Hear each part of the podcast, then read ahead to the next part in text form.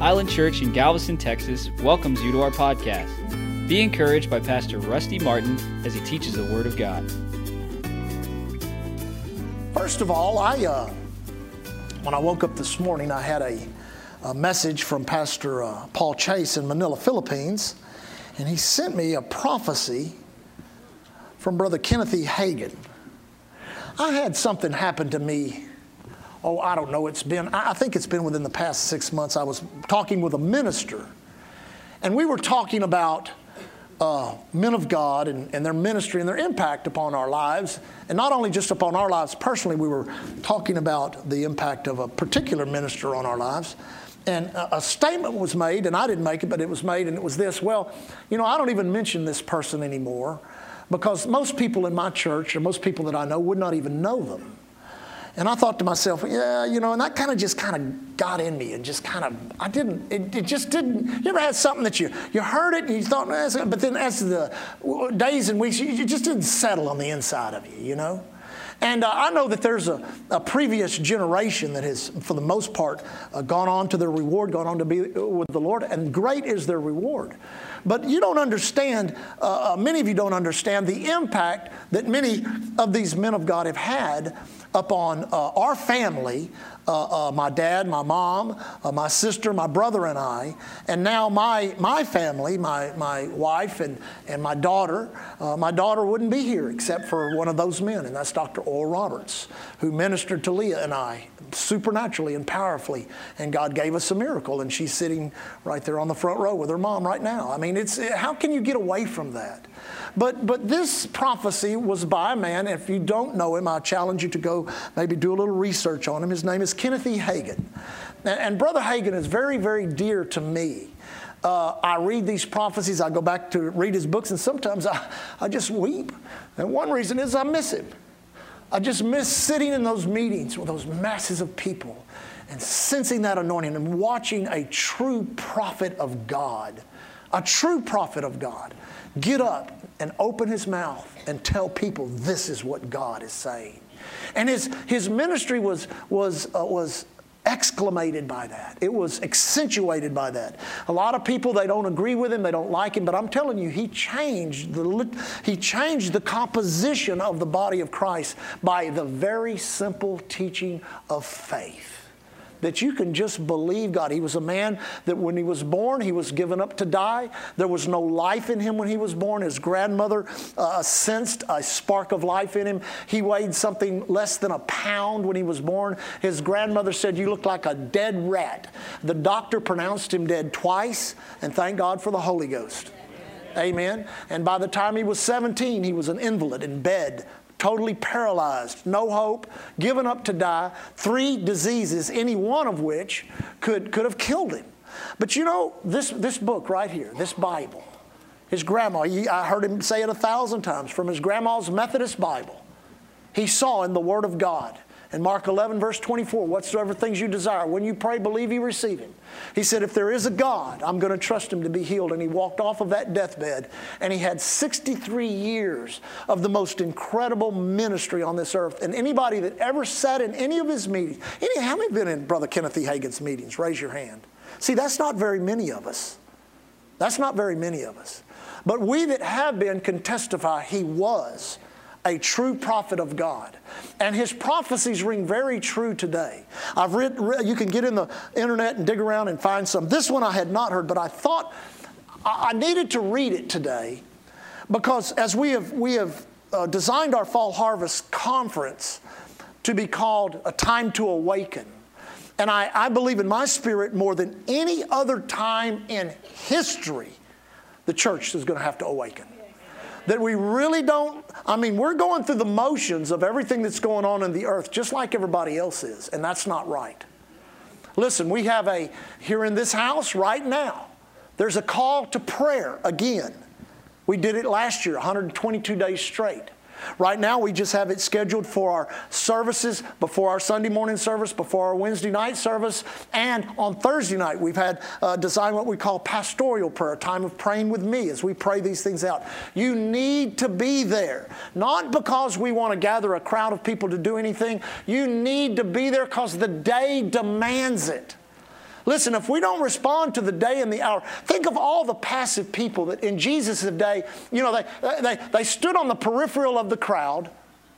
They kind of went whichever way the crowd went. One day they were crying, Hosanna, Hosanna. The next day they were crying, Crucify him, crucify him. That's what the world looks like. But the church was in turmoil at the time. The number one apostle, he listen, he, he denied Jesus three times. It was a very uh, awesome thing. It was all everybody knew of the gruff fisherman that had denied him. His character was broken, his heart was broken. But you know, Jesus rose from the dead to restore.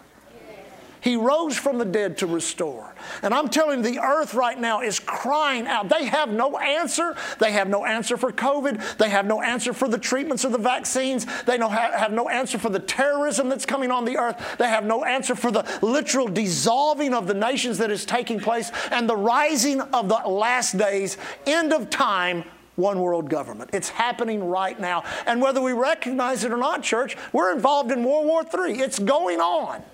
It's just not happening. Listen, if we have, if we today, if we would have had as many dead with bombs, guns, and bullets as we have with COVID, as we have with all these other things, suicide, drug overdose, all these other things that are going on, we'd, we'd be alarmed if that all happened by firearms and ordnance.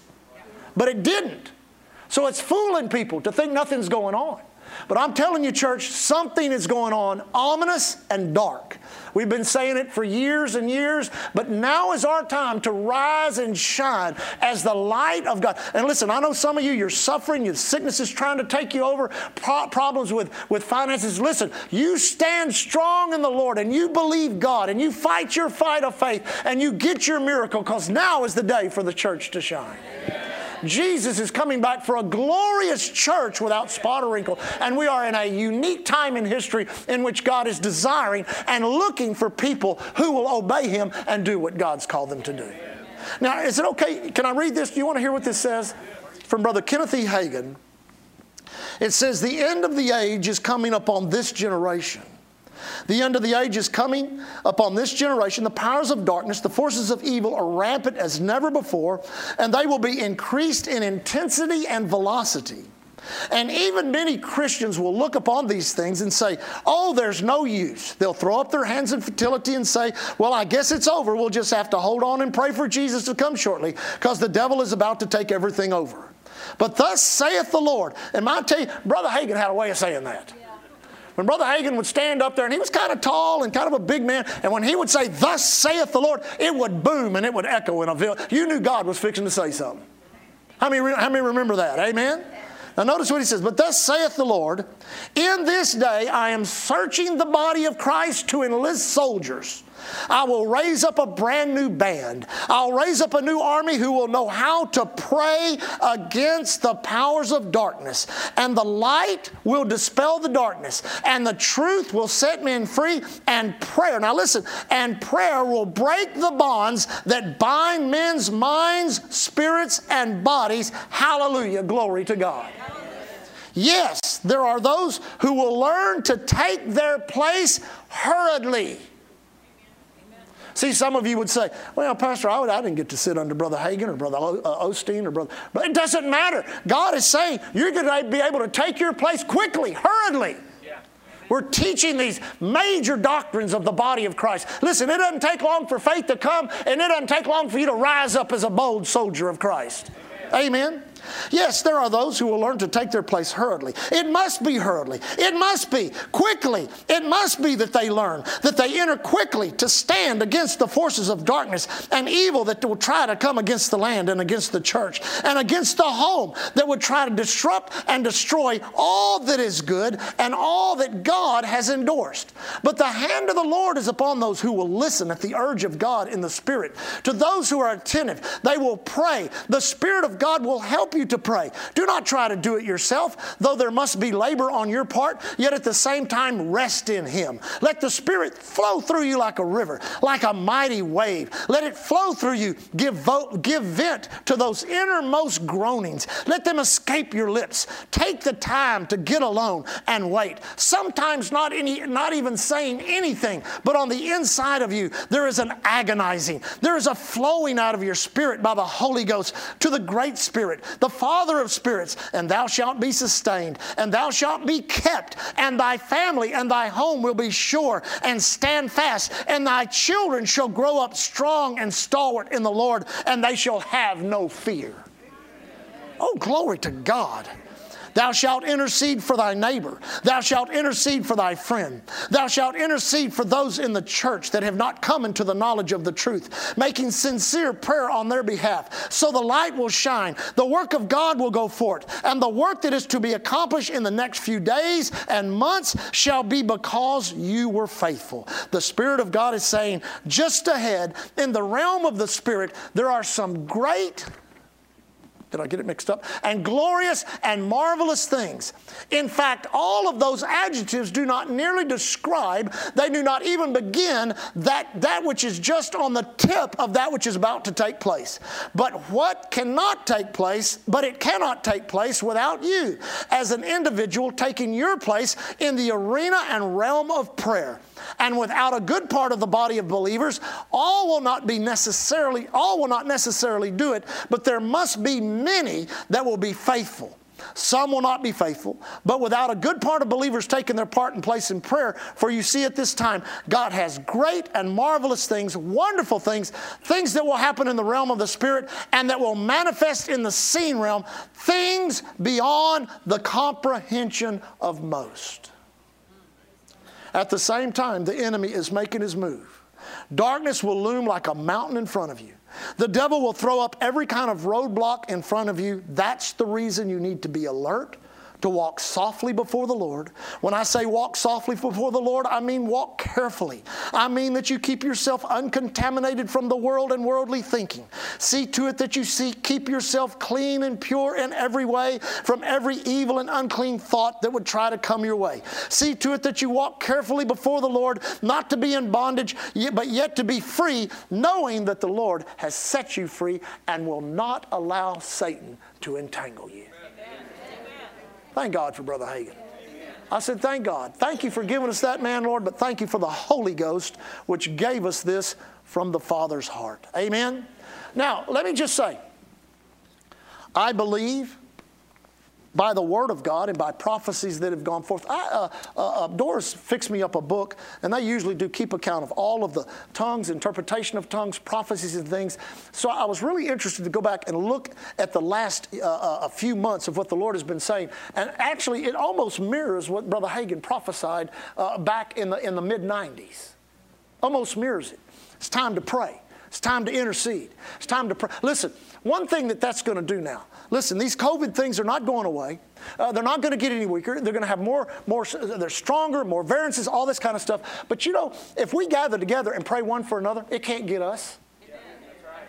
Amen. It can't, it, can't, it can't get you. You say, what do you mean? If you pray for your brother, if your brother prays for you, if you pray for your sister, if your sister, you say, well, how do we pray for? We say, Father, thank you for healing power. Thank you in my brother's body, in Fernando's body, in Roland's body. Thank you, Father, in George's body. Thank you, Lord. Thank you, Father. They're healed of the Lord. They're strong in the Lord and the power of His might. That the grace of God is. See, we intercede. We pray one for another. And the Bible says, as we gather, that is what true fellowship is. True fellowship is not a barbecue. Some people have tried to make it that way, but it's not. True fellowship is when we gather one, uh, when we gather together and pray and intercede one for another. I pray for your home, you pray for my home. We all pray for the church. We pray for the other churches. We intercede. We're not selfish in what we're doing, but we're giving out of ourselves so that God can move among us. And in doing that, I guarantee you, God will bless us. He will reward our efforts in righteousness, and we'll see things and experience things. I tell you, I sense it in my spirit. Yesterday, a few of us uh, uh, went on a little uh, a hunting trip, and I was uh, uh, we, we did real good, real fast. And so I was thinking about the the guides and outfitters are wanting me when we take pictures of what happened. They want us to find some place that kind of looks agriculture so. So we found a combine. You know, they're out there cutting rice. So there's a combine, right? So we went over there to take a picture. And so uh, Brian and I were driving back, and I was kind of thinking about that combine, thinking about that. So I got home, and I got everything cleaned up, and I was taking a nap. And right before I went to took a nap, I just started praying. The Spirit, the Lord spoke to me, said, "How'd you like that combine?" I said, "Oh, that was cool. That was a really cool combine." He said, "I'm trading the sickle of Island Church for the combine of the move of God." I thought, "Glory to God." That's worth going duck hunting right there. Amen. Hear from God. So thank God for what God is doing in our midst. Amen. Yeah, Acts chapter 16 this morning. Last week, now anybody remember last week? We, stu- we started studying the name of Jesus. But I'm tell you one thing: you get you get solid on the name of Jesus. Gonna, there's not going to be much going to mess with your life. Because I'm telling you, faith in that name can get you anything the Word of God says is already yours. There's authority in that name. There's power in that name. And I'm going to tell you something else. There's access in that name to the very throne room of God. So thank God for the name that is above every name, the name of Jesus. Now, last week, let me just refresh you a little bit. We looked at how he got his name. It is his name. Now, we can all say his name. Anybody can say his name. But it is his name through what? Through faith in his name. We saw that's what Peter said by the Holy Ghost. Not, not, not just written by the inspiration of God, but the Holy Ghost said through the Apostle Peter, it's his name through faith in his name. And he said it in such an opportunity that if there was any other reason, if it was apostolic authority, if, it, if it's, they were physically with Jesus, so some kind of unique anointing was on them, no, none of that's true at all. What was true is this there was a man laid by a beautiful gate that in times past, where, that was where people used to go to get healed when God was in Israel. Now God's not there anymore because now God's living in the heart of men. And so as they walked by that man, he reached up to beg alms, and Peter said, Silver and gold have I not, but such as I have. What did they have? They had the name of Jesus. Such as I have, give I unto thee in the name of Jesus, rise and walk. And the Bible says, immediately. You're going to like this. Did you know the name of Jesus will un- uh, unlock the immediately? Did you know that a name of Jesus will unlock the suddenlies of God? All throughout the Bible. That's exactly what the name of the Lord would do. The name of the Lord would unlock the ability and the power and the provision of God. No wonder the devil don't want you knowing nothing about that name. So we saw three things. Uh, I want you to remember these three things. Number one, he got it through conquest. He beat the devil. I mean, he thrashed the devil. The Bible says in Colossians, he spoiled principalities and powers. It made, him op- uh, uh, made an open display of them, triumphing, uh, triumphing gloriously over them. You ever read that? That, that word spoil, it means not only to stop and disarm, but to take away the wealth. I mean, you can win a battle and not get any spoil. If everything's all destroyed, there's no spoil. But if you win a battle, the Bible says this He, he bound the strong man and spoiled his goods. Right, let me try that again. Something. Let's bring that home a little bit. He bound the strong man, and he spoiled COVID and he spoiled cancer, and he spoiled drug addiction, and he destroyed diabetes, and he destroyed depression, and he destroyed oppression, and made a show of them openly. That means he paraded them through downtown eternity and said, These are all defeated in my name, and anyone that uses my name demonstrates their defeat. He got it through conquest. Jesus is risen. Jesus is Lord. Not even death could hold him down. He defeated death, hell, and the grave. Glory to God. And because of that, he got a name. I said, He got a name. You know, here, our names are fleeting. You know, if they win the Super Bowl, if they win the, the basketball tournament, you know, if they win some high prize, everybody knows their name. But then let them have a little downturn. Let them have a little setback. But I got good news. Jesus has never had a downturn. He's never had a setback. Ever since resurrection morning, he's been the high and exalted God seated at the right hand of the Father. And I'm telling you, that name takes the place of Jesus being personally present with us. That's just one way he got it. Then he got it by having it conferred upon him. Philippians chapter 2. Made, was uh, made of no reputation. Thought it not robbery to be equal with God, but was made of no reputation. But it came in the form of man and was obedient unto death, even the death of the cross. Wherefore God hath highly exalted him and given him a name which is above every name, that at the name of Jesus every knee must bow of heaven, earth, under the earth, and every tongue must confess that Jesus Christ is Lord to the glory of God the Father. Conferred upon. You know, we confer titles upon people. We confer things for people do certain work in medicine, they do certain work in science, and they get some type of award conferred upon him. Well, because of what Jesus did, the Father conferred upon him a name that is above every name in the universe. I don't care what the name is, we got a better one. I don't care what the name is, we got a bigger one. I don't care what the name is, we got a stronger one. I don't care what the name is, we got a preeminent one, and that is the name of Jesus.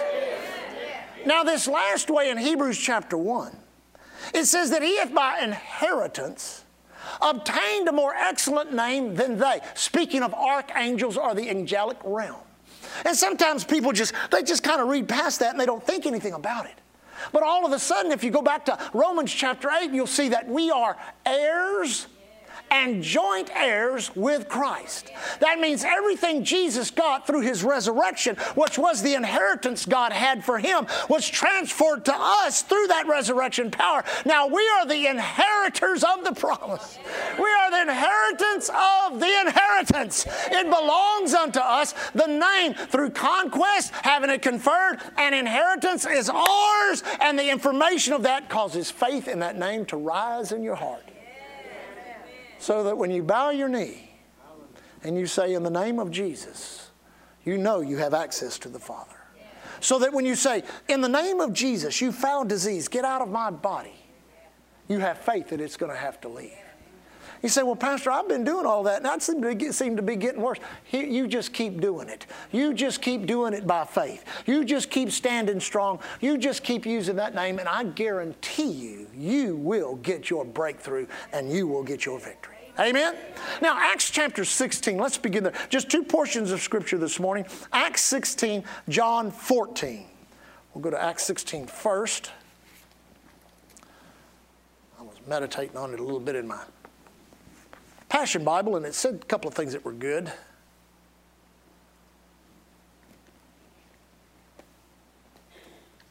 Acts chapter 16, this is a familiar story, but I wanted you to see the impact of it here. It says, uh, verse, uh, what is that? Verse 16. It came to pass. Now, this is the Apostle Paul, his entourage that has gone to obey the Macedonian call. They're there in that Philippi area. And it says, It came to pass as we went to pray, a certain damsel possessed with a spirit of divination met us, which brought her masters much gain by soothsaying. The same followed Paul and, and us and cried, saying, These men are servants of the Most High God, which show us the way of salvation. Now, first of all, let me say this that's the truth.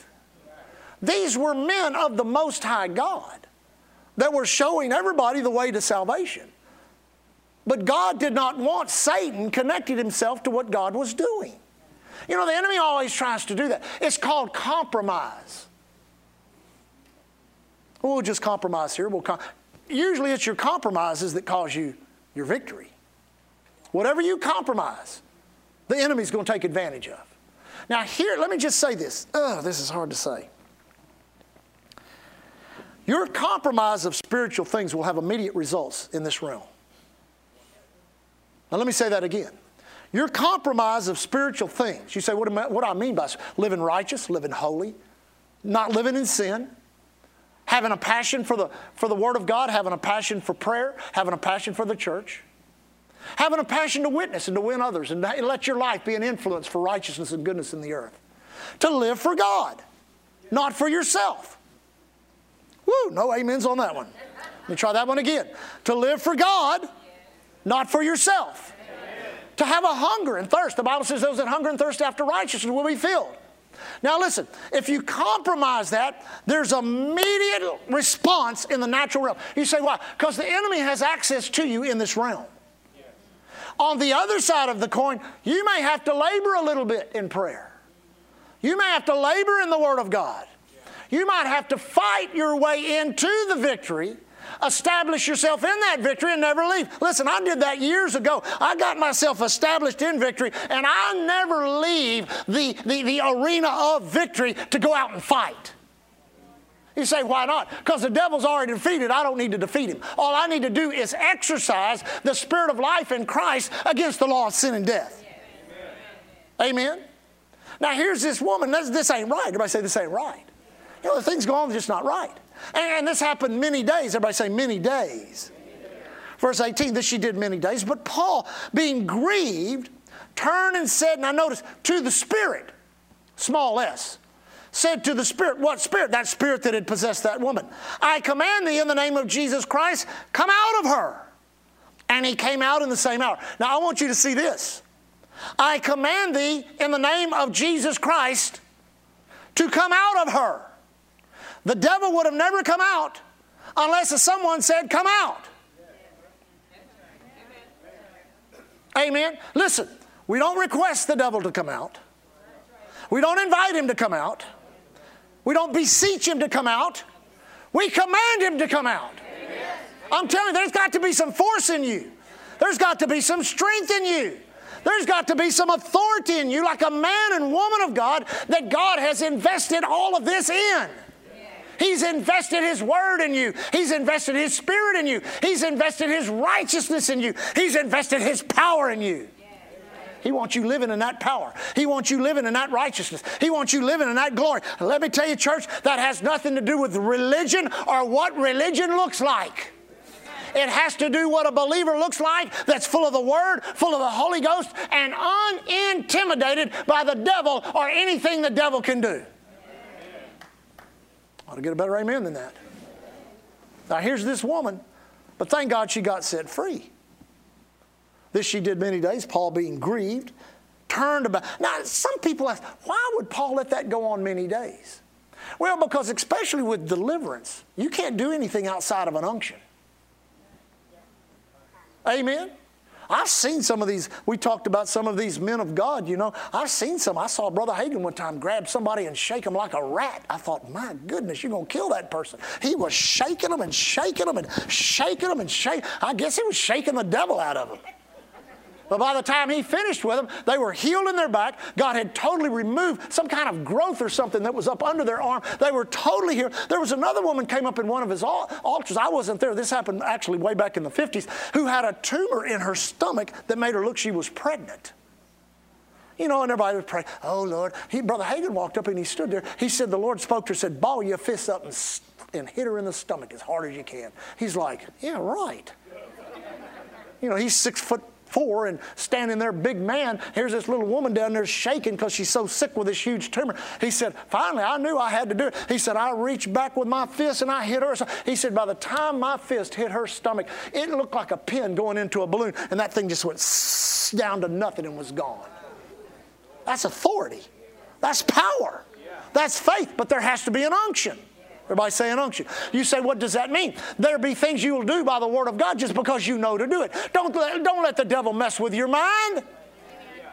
I was talking yesterday to a friend of mine. We were talking about how you got to. I mean, uh, many for many years, I'd be people thought I was crazy. Be walking in the mall, walking somewhere, and I'd say, "No, I'm not thinking that in the name of Jesus." I'd say, I remember walking up a up a, a, a ramp to go onto an airplane. I was flying in an international flight, and I had been fighting some fear over some bad flights I'd been on. And I'm walking up, and people are behind me, and a preacher friend of mine is in front of me. And I just said, I said, No, in the name of Jesus, I'm not going to think like that. And he just went, And the lady turned around and said, What'd you say? And I said, Don't worry about what he said. Amen. I mean, sometimes you just got to be bold in the Lord, the power of His might. There are things you do need an unction for, but listen, that's usually left to the very major part of what ministry does with giftings and anointing. The major part of life. Every one of you have that power. Every one of you have that anointing. Every one of you have the name of Jesus. You bear it. It's yours. You're saved because of it. You're healed because of it. You have a home in heaven because of it. You might as well live in its power on the earth. Now, John chapter 14. How's my time? John chapter 14. Now, this is Jesus teaching us in verse 12 of John chapter 14. Now, notice, verily, verily, or truly, truly, I say unto you, he that believeth on me. Now, this is Jesus speaking. He that believeth on me, the works that I do, shall he do also, and greater works than these shall he do, because I go unto my Father. Now, listen, this portion of Scripture has really been a part of my life for many years. To meditate upon this Scripture and to really feed on what Jesus is telling us here empowers you because these are words of authority from the man or the God of authority releasing that authority to you. Now, it's almost, it's almost mind blowing. When you look at the works of Jesus in Matthew, Mark, Luke, and John, and then Jesus pauses and says, Now the works that I do, well, what are the works are you doing, Jesus? Well, I'm healing the sick. Uh-uh. I, am bringing provision into people's lives. I'm stilling the storm. I'm casting out devils. Amen? I'm doing supernatural work. So the works that I do, amen, the works that I do, now notice this, the works that I do, shall you do also, and even greater. Now, I've heard of some greater miracles. We were with an evangelist years ago. We were actually having dinner with him. R.W. Schambach. How many remember R.W. Schambach? My goodness, he could preach. He had told the story. I heard him tell it on TBN many times. I'd heard others rehearse it, other ministers in the pulpit talk about this miracle of this baby that happened in an A.A. Allen meeting back in 1956. And how this woman had crossed the state line from where she lived and brought this incredibly uh, Brother Schambach said all it looked like was a lump of flesh, and the only way you could distinguish that it was a baby is there was two slits where the eyes should be and two holes where the nose should be. Blind, deaf, crippled, horribly crippled. Just, just, he said this was the worst case I had ever seen. And he said night after night after night went by, and nothing ever happened for this woman. And this was the last night. And she came to Brother Schambach. He was the song leader, he was the praise and worship leader. Came to him and said, When is the man of God going to minister to my child? When is the man? This is documented. You can go look this up, find it out. He says, When is the man of God going to minister? And we wanted it from the horse's mouth, from Brother Schambach. So he said to the woman, if he does not minister to you tonight, he had a little trailer that he lived in. He said, I will take you to the man of God's trailer and he'll minister to you personally. Some things conspired in the meeting, some things happened. She ended up coming up with that little, that little lump of flesh. And he said that Brother, uh, Brother Allen took that, took that baby in his arms and he said, Everybody closed their eyes. I remember Brother Schambach when he was telling a story. He said, I was not about to close my eyes. He said, I was not about to, I had to see what God was fixing to do.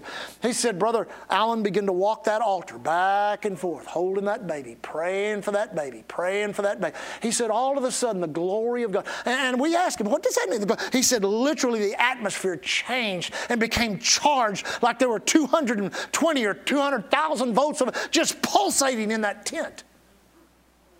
He said, first thing that happened is those two slits opened up. He said, in those two slits were two, he said, they look like milky masses and they begin to spin clockwise. He said, when they finished spinning, there were two perfect blue eyes. He said, all of a sudden, it looked like a hand reached down and stretched out that face and let it pop. He said every feature of that face, the nose, the face, became very discernible. He says there was really no determined sex of the child, so you know what happened there. He said instantly that child became a little boy. He said next thing you know, those club feet, they just rolled out off of those legs and were straight up like this. He said that child just straightened up. He said you could hear bones popping and parts moving. He said, Dr. Allen, set that baby down like that, and that baby ran across that platform hollering, Mama, mama, mama.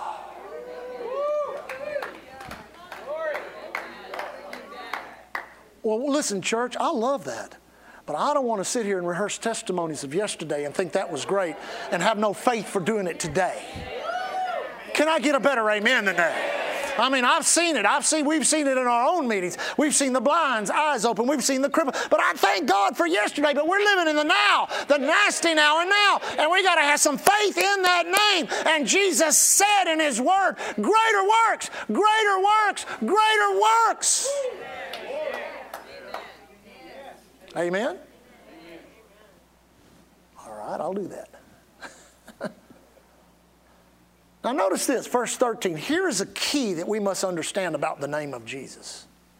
It says, And whatsoever you shall ask in my name, that will I do. Why? Why will you do that, Jesus? For our comfort's sake? No, that the Father may be glorified in the Son.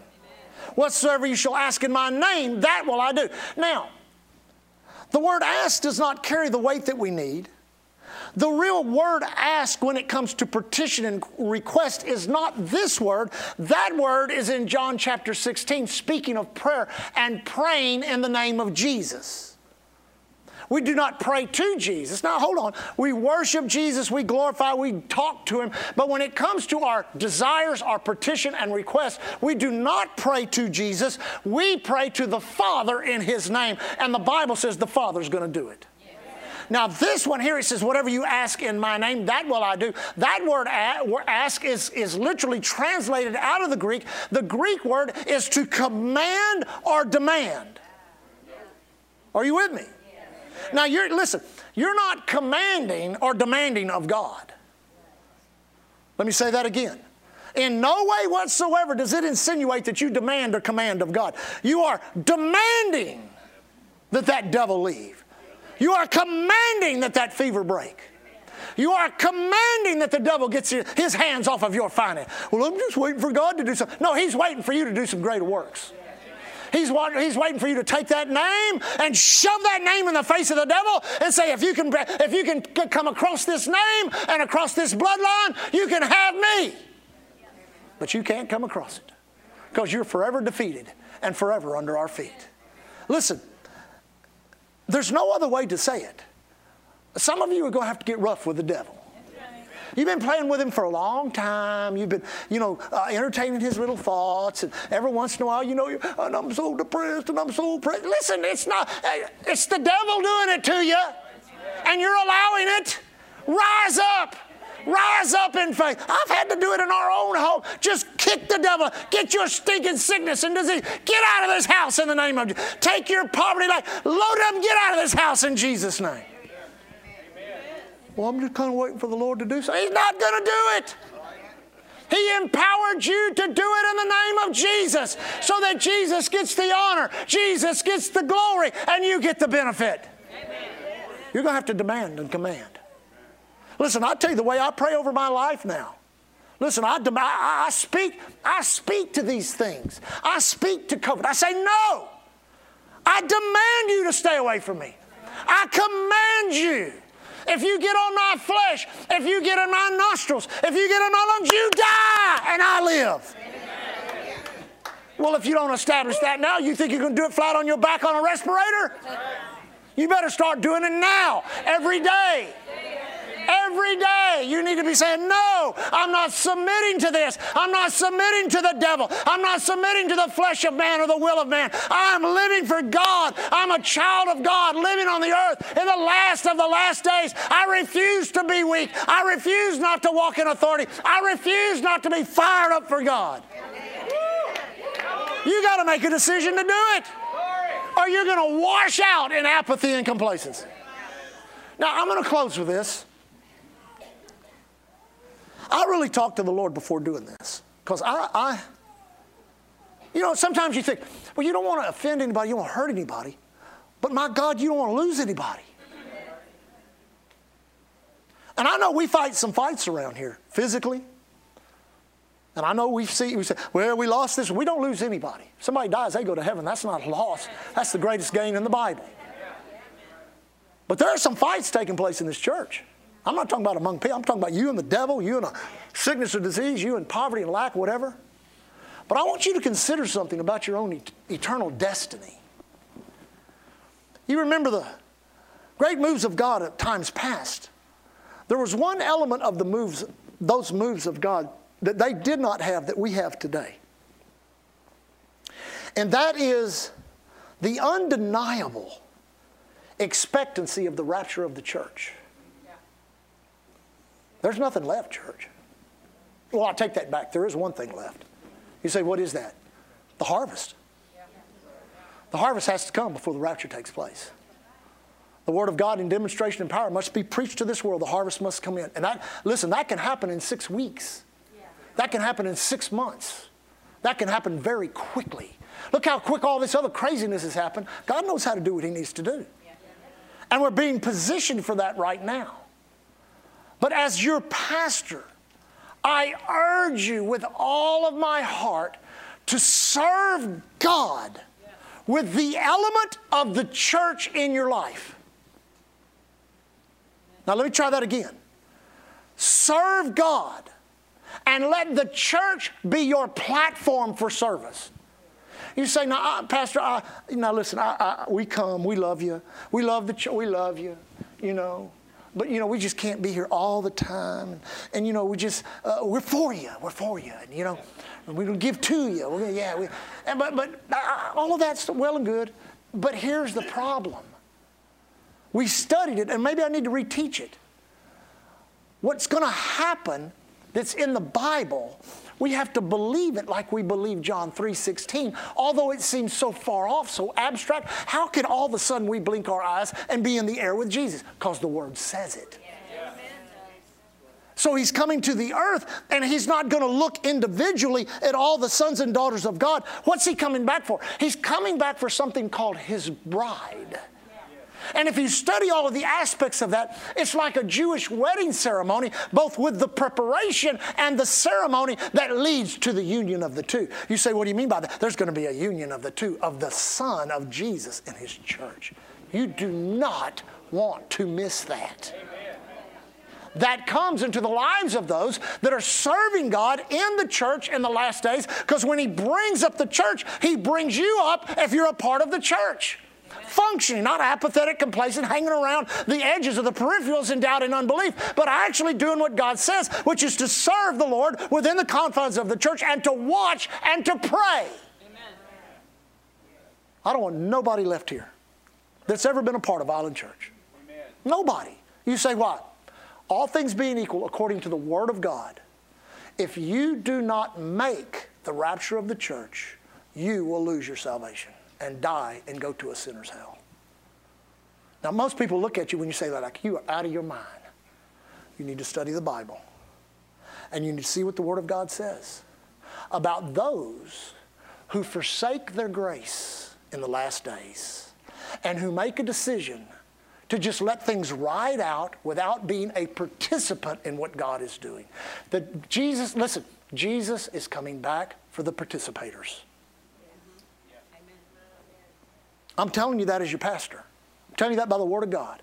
He's returning for what? A glorious church, which is the government of God on the earth, but it is the bride of heaven, which God is going to bring to heaven. And no other group of people, when you get to heaven as a part of the church in the rapture, you know what you're going to see? You're going to see Old Testament saints. You're going to see others that may have came into heaven like Enoch before the law was given. You're going to see other people that are not part of this dispensation. But this dispensation, every time God does something throughout eternity, He's not going to say, hey, Old Testament saints, come on. Hey, Tribulation saints, come on. Hey, all you that were born during the thousand year millennium and got saved, y'all come on. No, all you that were saved or, came to heaven before uh, before the law was, y'all, you know what? He's, he's not going to say nothing to them. You know what he's going to say? He's going to say, Church, come with me.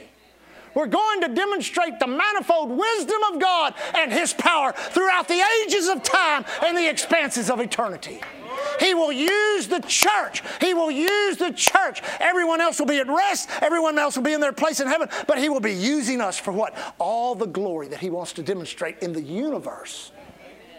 That should burn the complacency out of you. That should burn anything that would keep you back from fully following God, using that name. And when Jesus comes and that, that the sound of an archangel happens in the east, and the trump of God sounds. Listen, I plan by the time the trump sounds, I'm going to be halfway there. Ain't nothing going to hold me back. I said, if nothing's going to hold me, well, Pastor, well, if the church dissolves, goes down, I'll go find me a church. I'll be the janitor. I'll do whatever it takes. I'll mow the grass. I'll trim the hedges. I'll do whatever it takes to be in the church, to be a righteous man of God. And when that trump sounds, I'm gone in Jesus' name. Glory to God. The Bible says in the last days that the ministry should exhort with these words and comfort the men and women in the church, knowing that God has you in the palm of his hand. For these last days, for the church, there's grace. For the church, oh, there's mercy, unmeasured mercy. For the church, there's provision and healing.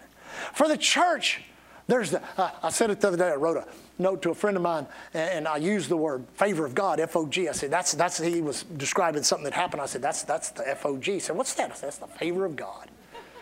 Amen. We're operating in the fog.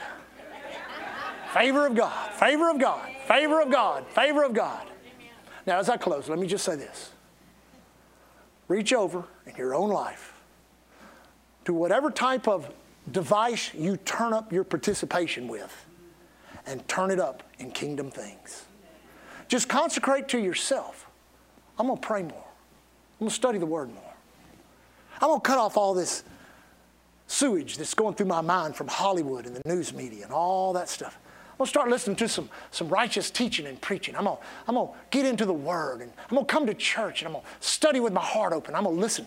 I'm going to listen so carefully for God to speak and say, This is the way, walk in it. I'm going to find my path of healing. I'm going to be healed totally and completely because Jesus said, By his stripes I was healed. Amen. I'm going to prosper financially. I'm not going to be broke and never have enough and, and, and starve to death. I'm going to have abundance and no lack. I'm going to live righteous and holy. Amen. And I guarantee you, this little portion of time that has been set apart for the effect of eternity will be a glorious time. And you'll look back one day and you'll say, Thank God I was in the church. I served God in the last of the last days, for it has saved my life eternally. Amen. You know, a lot of people, I was like that. I got backslid. I was backslid when I was, you know, 13, 14, 15, 16. And I, you know, you you go to school, you rationalize your mind. And I thought to myself, well, you know, if the rapture takes place, here's the way I thought. You know, if the rapture takes place, well, I'll get a new car. Because, you know, I knew my mom and dad were going up in the rapture. I'd, I'd get their house, get their car. Pop may even have some money in his billfold, you know. Amen. So I begin to rationalize in my mind, you know, smoking dope and hanging out and doing all this kind of stuff of how I was going to live after the rapture. But you know, the devil, he, he'll string you out, especially if you got people praying for you, he always pushes you too far. Yes, so one day at a at a at an event at our home, in which uh, uh, Cheryl, my sister, had come back to the Lord and was gloriously restored and went into ministry and was part of a wonderful ministry team and, and came back and her and my mom and dad had been at a at a, uh, a, a, a Lakewood convention up in Houston. And so I walked in on a Saturday morning, you know, just kind of half dazed and confused from the night before. And they were having this conversation at the table, and they were talking about, you know, what Brother Hagin said, what John Osteen said. There was, a, I think Jerry B. Walker was that what Jerry B. Walker, other. They were just naming these ministers, and what they said. And I, I stand there, I said this. I said, I'll be glad when the rapture takes place. By this time, I'm about 20 years old. I'll be glad when the rapture takes place and gets you out of here, get all y'all out of here. and my mama, if you didn't know her, she was a pill. She said this He's thinking about the rapture. That's what she said. She said, because I know, I know, I tell you exactly, I was there and it, it impacted me like you shot me with a gun. He said, she said, it's thinking about the rapture. He's thinking about the rapture. He's thinking about the word. Well, if he's thinking about the rapture, he's thinking about the word. And then she said this, it won't be long now. It won't be long now. See, everything in life indicates where your faith is. Their faith was for their son, their backslidden sons at the time. And they knew. He's still thinking about the rapture. Won't be long now. Won't be long. And it wasn't long. When the Word of God gets into your heart, you can't run far enough. There's no place on this planet, there's not a pleasure great enough, there's nothing you can do that compares to living for God. Since March the 4th, 1984, I have lived. Thought about this the other day. I've lived the most exciting life I believe anyone one can live. I thank God that my name's not in lights. I thank God that I'm not big and famous in ministry. I thank God for the influence that I do have where I'm at. And I thank God for the international influence that I have. I thank God for my family and friends. I thank God for the company of ministers that I'm with. And I especially thank God for you, Island Church. And I pray for you every day. And these things that I teach and preach, I do not do it. I don't do it just, well, okay, wait. I pray every week, Lord, what are you saying to Island Church? What are you saying to me?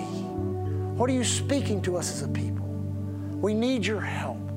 Recently, I found my play, myself praying this Show us the future, Lord. Show us what's coming. Don't let us be unprepared and caught unawares. Show us the future. Spirit of God, you're the one that shows us things to come. God gives us these mile markers. That's why it says in Proverbs. You ever wonder why the prophecies in, in, in, the book of Proverbs it says, "Do not remove the ancient uh, uh, uh, uh, uh landmarks." No, there were two reasons. One of them, they marked the they marked the ley lines of the of how they divided up the land with the people. They put ancient marks there. But every one of them, every one of those marks bore a testimony of how that tribe or that family took that area, how God gave them the victory. Every one of those landmarks represented the Word of God. Or we'd say it like this like a prophecy from a real prophet is like a landmark of God saying, This is what's coming. Sure, there's going to be darkness. Sure, there's going to be pain. Sure, there's going to be some fights. But oh, the glory of God in the midst of it. You'll be so thankful. You'll be so grateful. You won't have to live with that knot in your gut all the time, wondering what's going to happen next. Or every time you have a sneeze or a cough, thinking, Do I have COVID now? You may laugh, but there are people that are terrified. Terrified. Did you know there are people and I'm not saying like four or five in a community, I'm telling you, thousands and thousands of people have not left their homes for 18 months. And it's beginning to develop a, men- a mental problem in people's minds. They're isolated, they're alone, they're, they're, they're fodder for the devil. And he's beating their brains out. Some of them live next door to you. Next door to you, behind you, in front of you, in the apartment complex you live in, the neighborhood you live in. And God has raised you up to be a man or woman of faith and courage in this, uh, in this day and hour so you can be an answer to their fear. I tell you, God is moving, and we need to be a part of all that God is doing. Bow your heads real quick, every head bowed, every eye closed. Father, we so love you. We don't want anyone to miss anything that God does. Awaken our hearts that we are in the last days. This is what Brother Hagin and Brother Roberts prophesied about. This is the words that your great prophet, David Wilkerson, wrote about. People chastised him. Even his own denomination was afraid of him. And the words were so ominous when he spoke them. But now we see them. We've seen the cities burn. We've seen the, we've seen the, the pandemics come. We've seen the social unrest. We've seen all the evil and wicked, dark things that is said about the fallen human family coming upon the earth. But in the midst of it, Lord, you've set a light. And that light is the life of the world. And His name is Jesus. He's with us here in the form of a message. He abides and empowers us by the powerful Holy Spirit. God, as much as God is God the Holy Spirit is God. Thank you, Father. If you're here today, you say, Pastor, I'm not saved. I'm not born again. I don't really know a lot of these things you're talking about are foreign to me. All I know that is if I were to die, I don't know where I would go. And I want to know today. Or you're and you say, Pastor, I've been saved, but I've not got the passion that you have. I don't have the desire to serve God. As a matter of fact, I'm out of fellowship with God. I need to be right with God this morning. I need what I've been doing to be forgiven, and I need a fresh start with God. So, either one of those two categories, if you want prayer today, would you lift your hand right now? Anyone at all? Thank you, Lord Jesus. Just wait just a moment. We have one hand over here. God bless you. Thank you. You put your hand down once you've raised it. Anyone else? Anyone else? We have one that have raised their hand. I see your hand. God bless you. Another over here. God bless you. Anyone else? Anyone else? Quickly. Now, the way we're doing it uh, right now until God changes it, we're not having people come up to the altar or anything. We're just letting you raise your hand as an act of faith. And then the church is going to stand with you and we're going to all pray a prayer together. And after we pray that prayer, you that raised your hand, it's going to be settled. It's going to be done. You're going to be right with God when you walk out this door. Amen? Anyone else, quickly? Two have raised their hand. You don't have to raise. I see another hand. God bless you. You can put that down. Anyone else, quickly? Another hand right there. God bless you. Another hand right there. God bless you. Another hand right there. God bless you. Anyone else? Quickly, I'll look one more time. You don't have to raise it a second time, but if you've not raised your hand, another hand, God bless you. Everyone stand if you will. Now, church, pray with us. Everyone pray out loud so your own ears could hear what, the, what your mouth is saying. And listen, when we pray this, settle it. I prayed one prayer, knelt in front of a television set. You know, I've never thought about that before. I've never thought about that. Huh, that's amazing how God will bring to your remembrance things. I prayed one prayer, one prayer, knelt in front of a television, in front of, in front of Billy Graham, and I've never prayed that prayer again. And I settled it right there. I settled it. He said, Well, you, you ever did anything wrong since then? Well, I did something wrong the next day. I went and got high with my brother. You remember that, Alan, when I came to your house?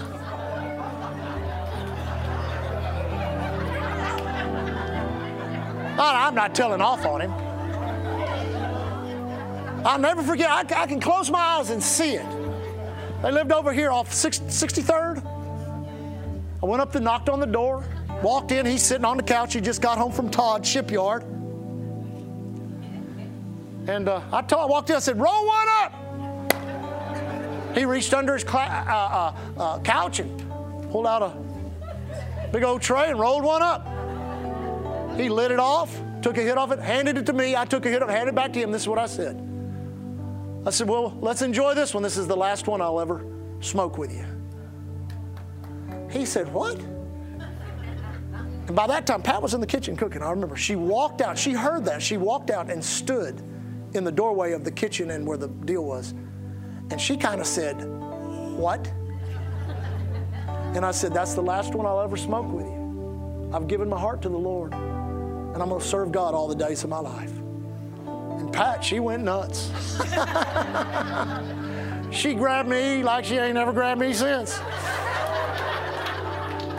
danced around. And I know, listen, I know there were a few weeks and months there where people kind of thought, well, this, is this really going to happen? But it happened. I said it happened. That was on a Friday night. On Sunday morning, I dressed myself in a suit. I had one suit that I had gotten for a, a funeral of one of our relatives. And I went to church, and I really don't remember what the preacher preached, but when he said, if you need to get right with God, I ran down to the altar. I put my hands up, and God refilled me with the Holy Ghost. And I've been full of the Holy Ghost ever since.